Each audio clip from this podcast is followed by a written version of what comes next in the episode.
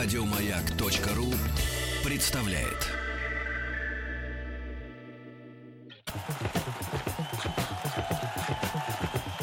Радиостанция «Маяк» и Федерация хоккея России представляют. История красной машины. 70-летию отечественного хоккея. Еще раз всем добрый день, дорогие радиослушатели. Мы продолжаем цикл программ об истории отечественного хоккея. 70 лет в этом году исполняется, и вместе со мной эту рубрику ведет Всеволод Владимирович Кукушкин, журналист, человек, который знает о хоккее все. Он э, является и консультантом Международной Федерации хоккея. Э, Всеволод Владимирович, здравствуйте. Добрый день. Накануне мы с вами дошли до любопытнейшего события. В 1946 году был дан старт первому чемпионату СССР. И Да. случилось это, насколько я понимаю, в Архангельске. И не только. И почер- да, э, я почерпнула вот какие знания. Оказывается, что аж 12 команд приняли участие в первом Абсолютно чемпионате. верно. Абсолютно Как верно. смогли набрать? Кто были эти люди? А, но прежде всего это были те, кто умели играть в хоккей с мячом. Но а, надо сказать, что чемпионат стартовал в декабре, а до этого вот мы уже с вами говорили о семинаре судей, уже началась подготовка. И вот интересный момент. А, В Москве были военнопленные немцы. И Аркадий Иванович Чернышов, который взялся руководить командой хоккейной московского «Динамо», отправил своих ребят из юного «Динамовца» а, на стройку, чтобы выяснить, не найдется ли там какой-нибудь немец, который играет в хоккей. Володя Писаревский, известный в прошлом, Коллега, в мы будущем, были с ним ваш коллега, да, а, он, так сказать, сам был хоккеистом, он нашел такие немца, который играл еще на Олимпиаде 1936 года. Ну, отвоевал. Вот, его Аркадий Иванович в команду, и его, значит, утром остальных везли на стройку, дома строили в районе Хорошевского шоссе, вот, а этого вели на тренировку. И он показывал, как оторвать шайбу от льда и другое. Ну, причем делали это на асфальте, потому что льда-то не было. Вот то же самое ЦСКА. Потом они поехали по Прибалтике. То же самое интересовались у тамошних, кто знает, как играть в хоккей. Так что к декабрю уже знали ничего. Но среди слушателей семинара судей был и Вадим Синявский. Это легенда, так сказать, нашей спортивной журналистики, это великий комментатор. Но он и вел по радио передачу, когда э, в Севастополе штурмовали Сапон-гору, это известное дело, и он там был ранен.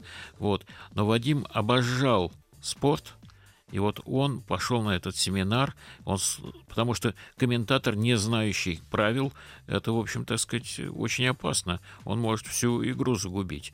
Вот он знал правила, хотя и некоторые вещи э, придумывал, например, что, так сказать, зона, где сидели э, штрафники, э, потом Писаревский часто говорил «скамеечка для штрафников». Ну, там какая скамеечка.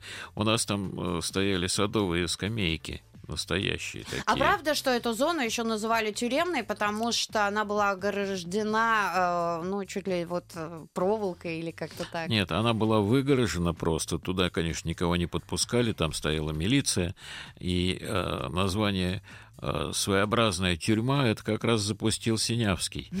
Вот, он назвал тюрьма. Ну а дальше уже болельщики которые слышали, они, значит, сказали, все, неси ему сердечному передачу туда. То есть, в общем, сочувствие было к, тем, что оштрафован. Ну, э, правила, так сказать, изучены, игра начинается. Вот. э, пошло дело. Бросили шайбу. По э, иронии судьбы, первый матч по времени состоялся в Архангельске. И тут же первую шайбу забросил Аркадий Иванович Чернышов. Играла московская «Динамо». Кстати, из 12 команд, которые были заявлены, а там были команды от Украины, это на самом деле э, была команда Ужгорода, вот, э, не вышли э, только белорусы. Они отказались, у них, так сказать, не нашлось кому играть. Вот. А дальше там были команды такие достаточно любопытные. Московская команда была ЦДК и ВВС, а, а также «Динамо» и «Спартак». А от э, Ленинграда, может, по старой по-старому будем называть, были команды «Динамо» и окружного дома офицеров. Она так и называлась «ОДО». От Архангельска, конечно, «Водник». Свердловск был тоже дом офицеров. Рижане выставили свою команду. «Динамо Рига» — вот это название, которое, так сказать, пережило века и прочее. А Таллин был «Динамо». Сборная команда Каунаса, и от Ужгорода называлась команда «Спартак». Вот Ужгород произвел неизгладимое впечатление. Дело в том, что они приехали в настоящей хоккейной форме. Откуда она взялась? А от Ужгорода не так далеко до Чехословакии. Связи были, хотя и, так сказать, война, границы, тра-та-та. Вот, тем не менее, чехословацкие хоккеисты подарили Ужгороду, Спартаку, настоящую хоккейную форму. И когда те приехали, у нас-то было ватные штаны, так сказать, и самодельные нагрудники, а ужгородцы приехали в настоящей хоккейной форме. Ну, это, значит, производит огромное впечатление. Все, потом начинается игра, и потом им два десятка шайб набили, потому что форма-то у них была, кататься они не умели. Они до этого играли в русский хоккей, кто-то из них? Вот в Ужгороде из кого ну, команду собирали? Тоже из, э, Кто? из Бенди? Кто-то играл, кто-то в Бенди играл, кто-то помнил, как до войны играли. Потому что Ужгород это ж не был нашим городом. Вот. Но э, там еще был такой городок Мукачево, где была дери- э, фабрика мебельный комбинат. И вот там стали осваивать производство клюшек клюшек, э, которыми играть, ну, так сказать, образцы были, побежали к столярам. Ну, угу. давайте делать казеиновый клей, так сказать, крюк, палка вставляется туда, э, этот ласточкин хвост и прочее. Вот мне рассказывал Андрей Васильевич Старовойтов, его дядя был столяр. И вот этот дядя освоил работу с клюшками, и для команды ЦДК он делал эти самые клюшки. Вот. А причем Бобров это уже чуть позже, великий и все такое прочее. Ему из большого уважения к его таланту дядя сделал клюшку из красного дерева. Это богато. Вот краснодеревая клюшка. Конечно, ей он не играл, потому что, так сказать, не так. А вот э, стали искать, где еще можно найти. И стали, нашли кое-что. Ну, естественно, что э, были забавные моменты. Вратарь в ЦСКА выехал, ему говорят, а где у тебя клюшка? Он показывает, у него была какая-то самодельная из дерева такая лобзиком выпиленная крохотная клюшечка. Вот, говорит, потому что ему непривычно было играть с клюшкой, он играл, так сказать, руками. Вот, поэтому нет, ты все-таки клюшку. А, ну, были такие вещи, когда один из вратарей вышел и, так сказать, перчатки ловушки не было, он так рукой ловил. Но потом после посмотрели, у него вся рука разбита, шайбу mm-hmm. ловить. Мужественные, смелые люди, но иногда бывает смелость безрассудная, а это очень опасная вещь. Народу, э, болельщики, они э, охотно приходили вот на матчи первого чемпионата? А, матчи первого чемпионата в Москве а, начинались с того, что они, во-первых, были днем. Искусственного освещения не было, и приходилось э, где-то в час дня начинать. Ну, где-то тысяч пять собиралось.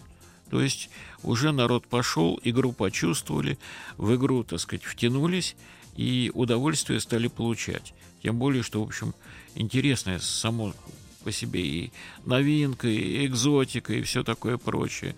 Плюс к тому зима, свежий воздух, 100 грамм, и это не запрещалось тогда на трибунах, потому как война позади, все прекрасно понимали, что и как.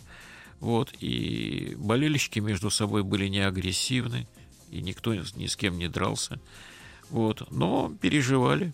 У меня в руках э, ваша книга «Большая красная машина». Безумно интересно. Здесь фотографии тех времен. Я смотрю на э, хоккейный клуб «Динамо». 47-м э, годом датировано. Первый э, чемпион э, СССР. Э, здесь написано, сфотографирована вся команда. И здесь фрагменты игры. Я, ну, мне сложно понять, кто с кем играл. Но здесь э, очень наглядно показано, что зрители, они стояли просто вокруг площадки площадке, и ничем это не было ограждено. Да, тогда... То есть живая какая-то... Да, это ничего страшного в этом не было. Все-таки э, зрители э, были одеты в теплое пальто, а в силу того, что теплое пальто или там полушубок, то шайба, в общем, не могла сильно кого-нибудь травмировать. Это во-первых. А во-вторых, почему э, датировано 47 годом? Потому что чемпионат начинался в декабре 46-го 46 и закончился в 47-м. Поэтому первый чемпион у нас в 47 году. Так что праздновать первый, первые золотые медали московской «Динамо» может в следующем году. Да. Юбилей будет. Потому что в этом году мы отмечаем начало да. э, хоккея в стране, а в следующем году первые чемпионы. Динамовцы могут, если у них, так сказать, будут возможности и все такое прочее. Всеволод Владимирович, вы сказали, что первую шайбу забросил Аркадий Чернышов. А что это был за человек? Э, что это был за человек? В чем а, его а, исключительность? И как а, игрока, как тренера? Как игрок он играл а, в бенде, хорошо играл но у него были всякие, э, так сказать, он из э, многодетной семьи был, все, э, у него и сестры там, и, и, и прочее. А дальше у него жизнь сложилась нелегко. Дело в том, что у него был репрессирован его дядя, который был преподавателем в академии, военной академии – и в силу этого Аркадия Ивановича Чернышова исключили из партии. Ну, это 30-е годы. Вот. Ну, исключили и все. А потом уже после, много позже ему говорят, слушай, тебе надо в партию вступать. Он говорит, а я из нее не выходил. Это меня исключили. Так что он после войны заявление на вступление в КПСС не подавал. Потому что он сказал, это вы сами разбираетесь. Но ему присваивали звание, все, так сказать, в этом плане было нормально. У него были проблемы со спиной, и поэтому он играл недолго. Но он э, был человеком такой высокой культуры, образования и э, хороший аналитический ум. Вот поэтому и плюс выдерж, выдержка, характер выдержанный был это позволяло ему лучше управлять командой. Он не терял головы, как говорится. Вот. А, это первое, так сказать, он был играющим тренером. Дальше он достаточно быстро закончил э, с этим играющим тренером и стал просто тренером. А, дальше, э, что еще его отличало? Ну, вот это вот то, что он взял и послал мальчишек искать немцев, которые умеют играть в хоккей. Это говорит о том, что он сразу так сказать, отнесся к, с интересом и с воображением к этому делу. А, он искал источники не финансирования, тогда это было немножко проще. Динамо была система МВД, и никаких вопросов не было. Вот. Он искал э, источники информации, э, творческого пом- помощи. Главным теоретиком в наших игровых видах спорта был тогда э, выдающийся преподаватель Михаил Давыдович Товаровский, которого, так сказать, обожали э, многие э, студенты Института физкультуры, потому что он обладал широким кругозором и, так сказать, мог многое дать.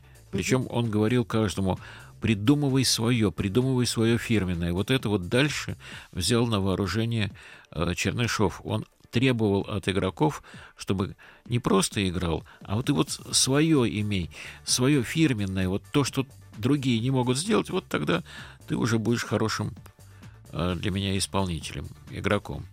Вот. Но вообще ситуация это сложилась такая, что взяли три команды, которые выиграли свои три группы, и провели мини-турнир за первое-третье место. Это уже мы с вами плавно подъезжаем к спору за медали.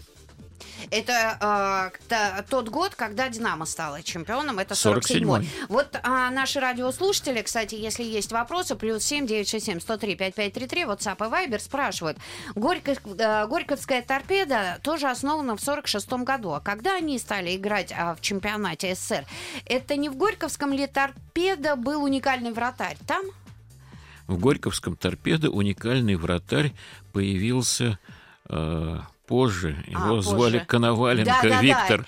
Да, это прекрасный э, человек, но горьковчане были в основном хоккеисты с мячом. Так что в первом чемпионате Горьковского торпеда у нас не было, к сожалению. Угу. А оно появилось дальше, потому что промышленный город, много людей, хоккей с мячом, климат подходящий для хоккея. Ну, естественно, что дошло дело и до них.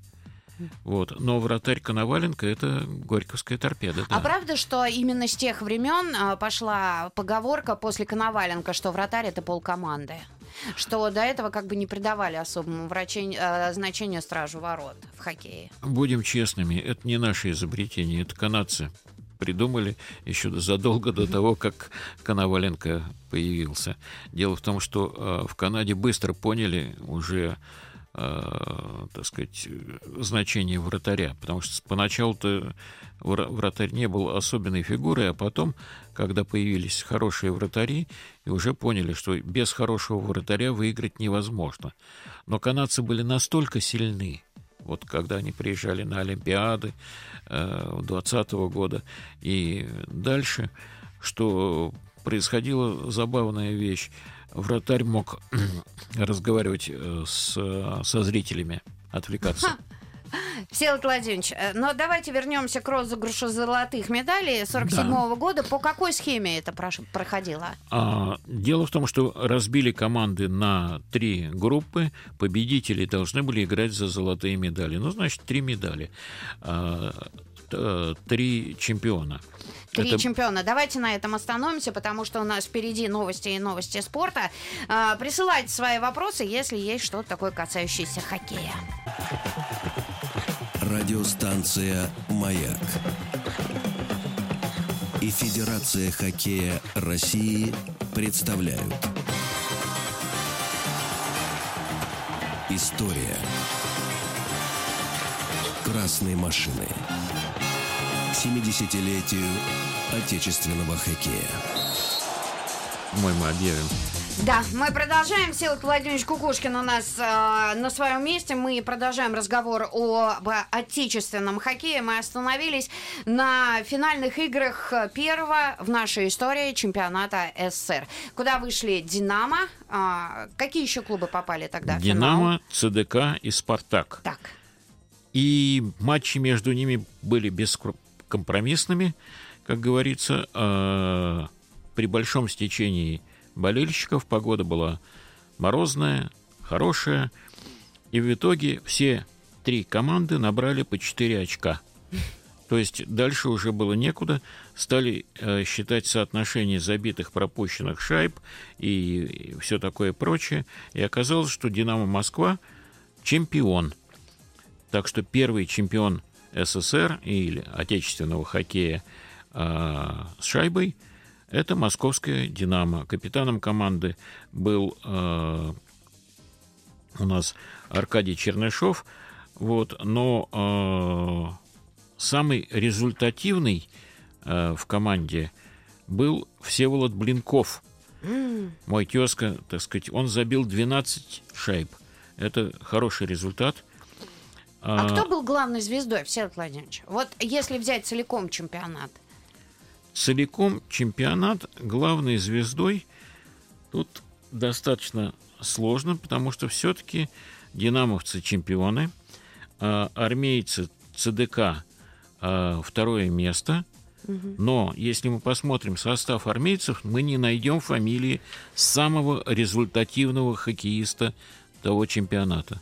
Самым результативным был Анатолий Тарасов, но он играл в команде ВВС. Вот. А вторым был э, Сденек Зигмунд из э, московского «Спартака». Он забил 13 голов, а вот э, Блинков 12. Так что популярными были все, а, но Бобров не был суперзвездой в тот момент, потому что он э, играл в футбол и вообще забил-то он всего три шайбы. Ну, это было немножко удивительно. Примечательно, что играл в этом чемпионате в составе ЦДК а, Владимир Веневцев, тот самый, который забил а, три гола немцам в 1932 году. Вот что такое спортивное долголетие. Да, это точно. И война позади, и все, и тем не менее он играл и, так сказать, получил серебряные медали. Ну, выводы стали сразу делать из этого. А Тарасова а, пригласили в ЦДК, а Бобров ушел в ВВС. Так что а, сын а, Сталина стал формировать свою команду, потому что он тоже увлекся. Как футболом, так и хоккеем, получается. Он всем увлекался. И вообще личность неординарная. Для нашего спорта он сделал очень много. А, и, так сказать, у меня есть такое небольшое личное воспоминание. Я жил а, в одном подъезде в доме, его строили, кстати, пленные немцы. А, в этом доме я жил с э, человеком, который возглавлял отдел спортивной и оборонно-массовой работы ЦК ВЛКСМ. Это был такой Дмитрий Васильевич Постников. Потом он перешел в спорткомитет, он работал. Он дружил с Василием Сталиным. И мы, мальчики, знали, что если напротив подъезда стоит ЗИС, причем он стоит всю ночь, и под утро он под снегом, то значит э, у дяди Мити находится Василий Сталин, но раньше 11 утра в дверь не стучать. Значит, мы с моим дружком, который жил на том же этаже, подходили к двери, там стучали, вот, и, значит, нам получали или мячик, или что-то еще, потому что Дмитрий Васильевич очень любил поощрять мальчишек, которые интересуются спортом. Но то же самое и Василий Сталин. Конечно, какие мы были дети, там, по 7 лет, вот, но тем не менее, так сказать, у них были свои интересы, у нас свои, но отношение было к спорту самое что ни на есть благожелательное. Может быть, эта прививка и у меня осталась на всю жизнь. Мы а, закончили а, первый чемпионат а, СССР, победила Динамо. Дальше как стали развиваться события? Мы начали интересоваться тем, что происходит а, в Европе, как развивается там хоккей. Или а, все равно мы шли своим путем? А, понимаете, мы шли сразу и своим путем, и э, смотрели на Запад. Дело в том, что э, чех, чехословацкий хоккей Э, вышел на передовые позиции. Приближался 48 год. И вот тут-то было Олимпийские игры 48 года в Санкт-Морице. Мы в них не участвовали, мы вообще, так сказать, в олимпийское движение еще не вступили. Вот, но уже интересовались. И даже наблюдатели ездили в Санкт-Марец. И по пути в Швейцарию у нас э, руководители спортивные э, заехали в Прагу и в Праге уже договаривались о том, чтобы э, какая-то чехословацкая команда приехала бы к нам э, в Москву сыграть в хоккей с шайбой. Э, переговоры были достаточно успешными. Дальше там произошла такая вещь. Э, команда Чехословакии заняла второе место на Олимпиаде, причем они сыграли в ничью с канадцами. Это было канадцами воспринято как вообще шок, потому что откуда эти европейцы взялись. Вот. Но а сборная Чехословакии вернулась обратно, а в Россию отправили команду под названием ЛТЦ.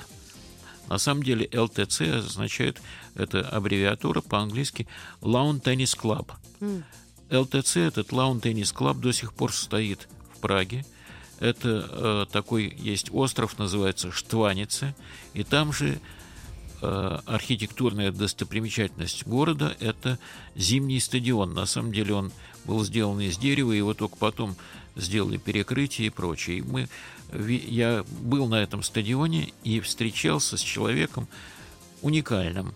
это был э, Бубник, Властемил Бубник, тот самый, который приезжал к нам в 48 году. Он мальчишка был, молодой игрок. Вот и рассказывал, как их принимали в Москве. Это был фантастический прием, и большой театр, и все такое прочее. Вот, и Анатолий Сеглин, который был в «Спартаке», который был в команде Москвы, ходил в раздевалку к чехословацкой команде, зарисовывал и фотографировал их экипировку, потому что мы не знали, что такое. У нас были куски фибры, из которой сами гнули щитки там и прочее. У нас были танковые шлемы, насколько я понимаю. А шлемы-то танковые, это первое дело, это прекрасно. Правда, никто тогда не думал о том, что можно поставить микрочип, и чтобы тренер давал указания игрокам по радио. Угу. Кстати говоря, потом, позже, много позже, специалисты из КГБ это сделали для московского «Динамо», но от этого отказались, потому что толку никакого. Это не, это не дает. Не когда... Нет, э, игрок не понимает указания тренера. Он ведет шайбу, тренер все равно запаздывает. И то есть шайба уже от него ушла, а тренер ему советует бросай, а шайбы-то уже нет. Поэтому это, в общем, не работает, и от этого отказались. Э, так что... Э, Но вернемся к чехам вернемся к чехам. Они получили свою порцию удовольствия, мы получили опыт, но самое невероятное было, что сыграли-то мы в ничью. То есть мы показали, мы что... Мы были ничуть не хуже. Что мы умеем. Потом э, мне Бубник рассказывал, говорит, мы вернулись в Прагу, и нас спрашивали, что, было много водки? Да нет, ребята, они так здорово катаются, что мы за ними не успевали. Просто вот это катание дало нам преимущество.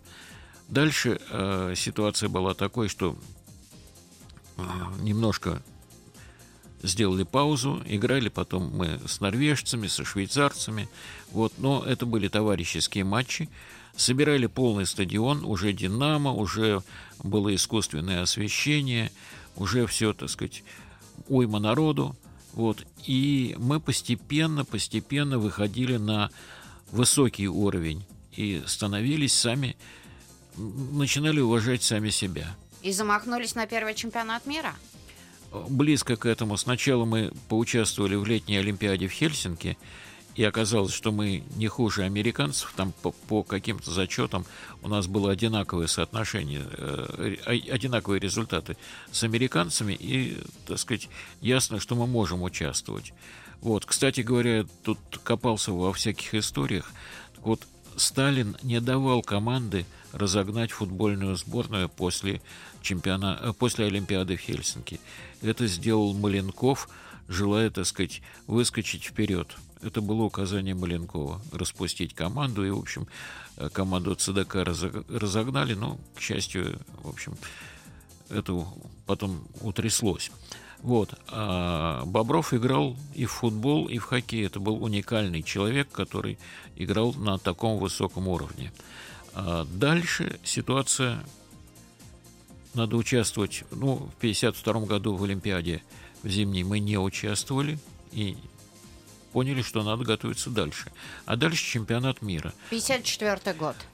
Сначала мы думали, что в 53 году поучаствуем, но были не готовы, побаивались, а вдруг проиграем, а вдруг э, Сталин будет недоволен, и решили отправить команду на универсиаду. Объявили всех этих хоккеистов студентами. Они еще зубрили, в каком институте они учатся. А сколько лет было студентам? Ну, студенты были после армии, так сказать, уже отслужили многие. Им было по 30, в общем. Но все равно положено, и все, им записали, кто там в военном училище, кто еще что. Вот, и в итоге, в общем, они поучаствовали в этой универсиаде. Э, те хоккеисты из Чехословакии, которые их знали, так сказать, «А, студент Боб... вот, э, Шувалов, а Бобров не участвовал, у него была травма, и боялись, что без Боброва мы хорошо не сыграем. Поэтому 53-й год чемпионат мира мы пропустили и собрались на чемпионат мира 54 года в Швецию. Как формировалась команда? Кто был главным тренером? Какими мы приехали в Швецию? Это была тоже сложная ситуация, потому что э, сначала э, осенью 1953 года э, главным тренером был Тарасов Анатолий Владимирович. Но он э, увез команду в ГДР, где был лед, и проводил тренировки чуть не трехразовые в день. В общем, команда возбунтовалась, потому что он изматывал их чудовищно. Он был фанатом подготовки, все это, так сказать, хорошо, но его надо было сдерживать, а сдерживающего э, фактора нет. А что значит команда взбунтовалась? Они отказывались играть под руководством Тарасова или что? Бобров просто руководству сказал, или э, Тарасов руководит, но я тогда не играю. Он был самый авторитетный. И другие игроки его поддержали. И тогда было принято решение заменить э, Тарасова на Чернышова. Но он остался э, в тренерском штабе? Нет, тогда не было тренерского штаба. Тогда э, делегация поехала тренеры были э, Чернышов и Егоров из «Крылья Советов», вот, а Тарасов был в группе наблюдателей. Но угу. поехала эта э, компания, взяли э, по клубному принципу, брали тройки из клубов, потому что они были Готовые. сыграны. Да. Вот. Причем они играли в клубах по разной системе. С одной стороны, подготовка-то была общая, методика, а с другой стороны у каждого было свое фирменное индивидуальное. Вот они это. История красной машины. 70-летию отечественного хоккея. Да, мы э, продолжаем. Мы остановились на чемпионате мира 54 года э, на том, что Всеволод Бобров категорически отказался участвовать э, под э, э, руководством э, Анатолия Тарасова и назначили Чернышова. И отправились они все в Швецию. Ну, прежде чем они отправились все в Швецию, они отправились в Москве в ЦК КПСС. Ну, тогда это выезды и все такое прочее, это за граница. Вот. И вспоминал Николай Пучков, вратарь нашей команды, он мне рассказывал, что, говорит, нас призвали, пригласили туда, и никакой накачки не было. Было сказано только, ребята, сыграйте достойно, мы за вас будем болеть, потому что вы, так сказать, наша надежда и все такое прочее. Вот они поехали сыграть достойно. А, приехали в Швецию, но первая карикатура была, это знаменитейшая карикатура, ее много воспроизводили. Это сидит за партой Бобров, он был капитаном нашей команды, а стоит э, канадский э, сейчас я запамятовал его фамилию вот в данную секунду, вот, и э, дает ему урок, объясняя, что такое игра в хоккей. Вот на самом деле Потом, после того, как мы выиграли, появилась другая карикатура, обратная. Поменяли местами. Поменяли местами. Значит, игры, игры были достаточно напряженными для нас и прогулкой для канадцев. Канадцы решили, что все дело сделано. А решающий матч для нас был, как ни парадоксально, с командой Швеции – это перед последней встречей, играли по круговой системе, не было плей-офф, не было того, что вот финальный матч, вот все решается. Была игра с командой Швеции, страшенный снегопад, просто, ну, как э, вообще шайбу-то на, нашли.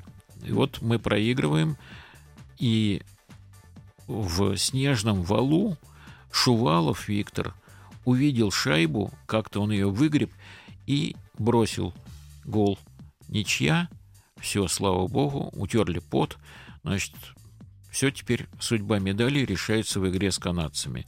Вот против канадцев надо играть проводит собрание, значит, у нас были руководители команды, которые провели свое собра- собрание руководства, не без хоккеистов. Правда, был только от хоккеистов был один Бобров.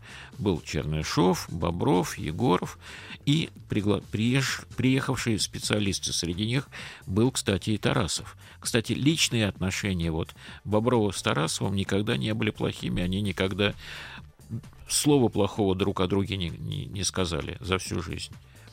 Ну, вот такие вот, но это несовместимость была полнейшая. Вот. И э, мнений было несколько. Игра с канадцами. Если мы проигрываем канадцам, то дальше на следующий день должны играть дополнительный матч за бронзовые, за, да, за а, медали со шведами. Потому что у нас равная. Ну да. Вот. Ну, мнения разные, в том числе и, так сказать, Тарасов, и говорили, что не надо выкладываться. Конечно, с канадцами надо поиграть э, как бы э, тренировочный матч, э, чтобы быть в форме, поддержать, вот, а потом на следующий день выйти и оглаушить шведов и выиграть бронзовые медали. И вообще быть с медалями это уже здорово. Мы тогда классные ребята и все такое прочее. Вот. А, Чернышов слушал дипломатично, а Бобров сидел и зевал. И, значит, слушал, слушал, слушал, слушал, и потом сказал, знаешь что, Адик, пойдем-ка спать. Завтра, завтра мы с тобой выйдем, обыграем канадцев, и все будет в порядке. Так что я пошел спать и встал. И после этого всем все стало ясно, что что дальше-то? Советовать, что-то еще. Он, Бобров ушел, а его мнение было великим.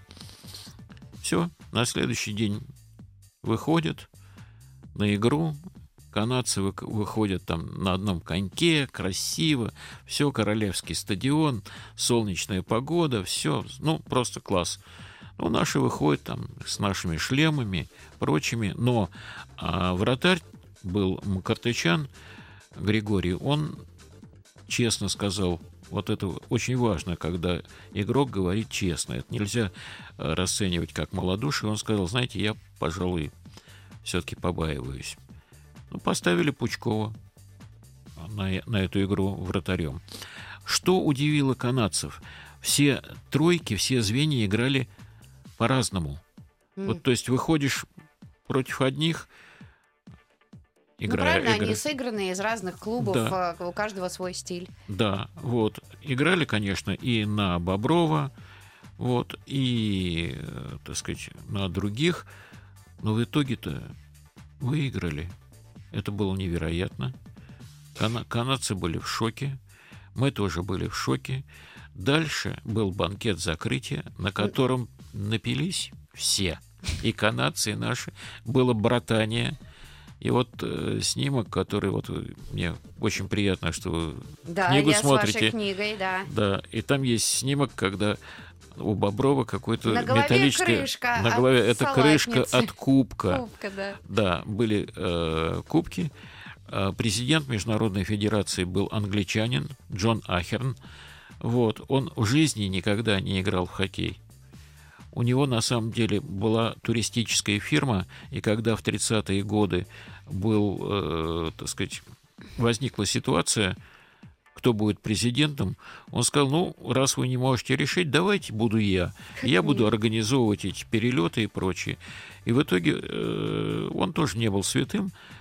Все международные поездки шли через его фирму. Как есть... мило устроился. Сергей Владимирович, но ну мы же должны сказать, что тогда вручили не только э, чемпион, мы получили золото не только за чемпионство а, мир, мировое, еще же и за чемпионат Европы тогда, да, вручали? А тогда да, потому что э, европейцы проводили свой чемпионат Европы, потому что э, приезжали канадцы вот в эти самые 30-е годы, все время выигрывали, там двухзначные счеты, все такое прочее, вот, и после этого э, они уезжали а Европа-то остается ни с чем. Тогда решили, что и европейцы будут иметь свою золотую медаль, но чтобы не растаскивать по разным турнирам и снизить расходы. Спасибо большое, Всеволод Владимирович. Еще больше подкастов на радиомаяк.ру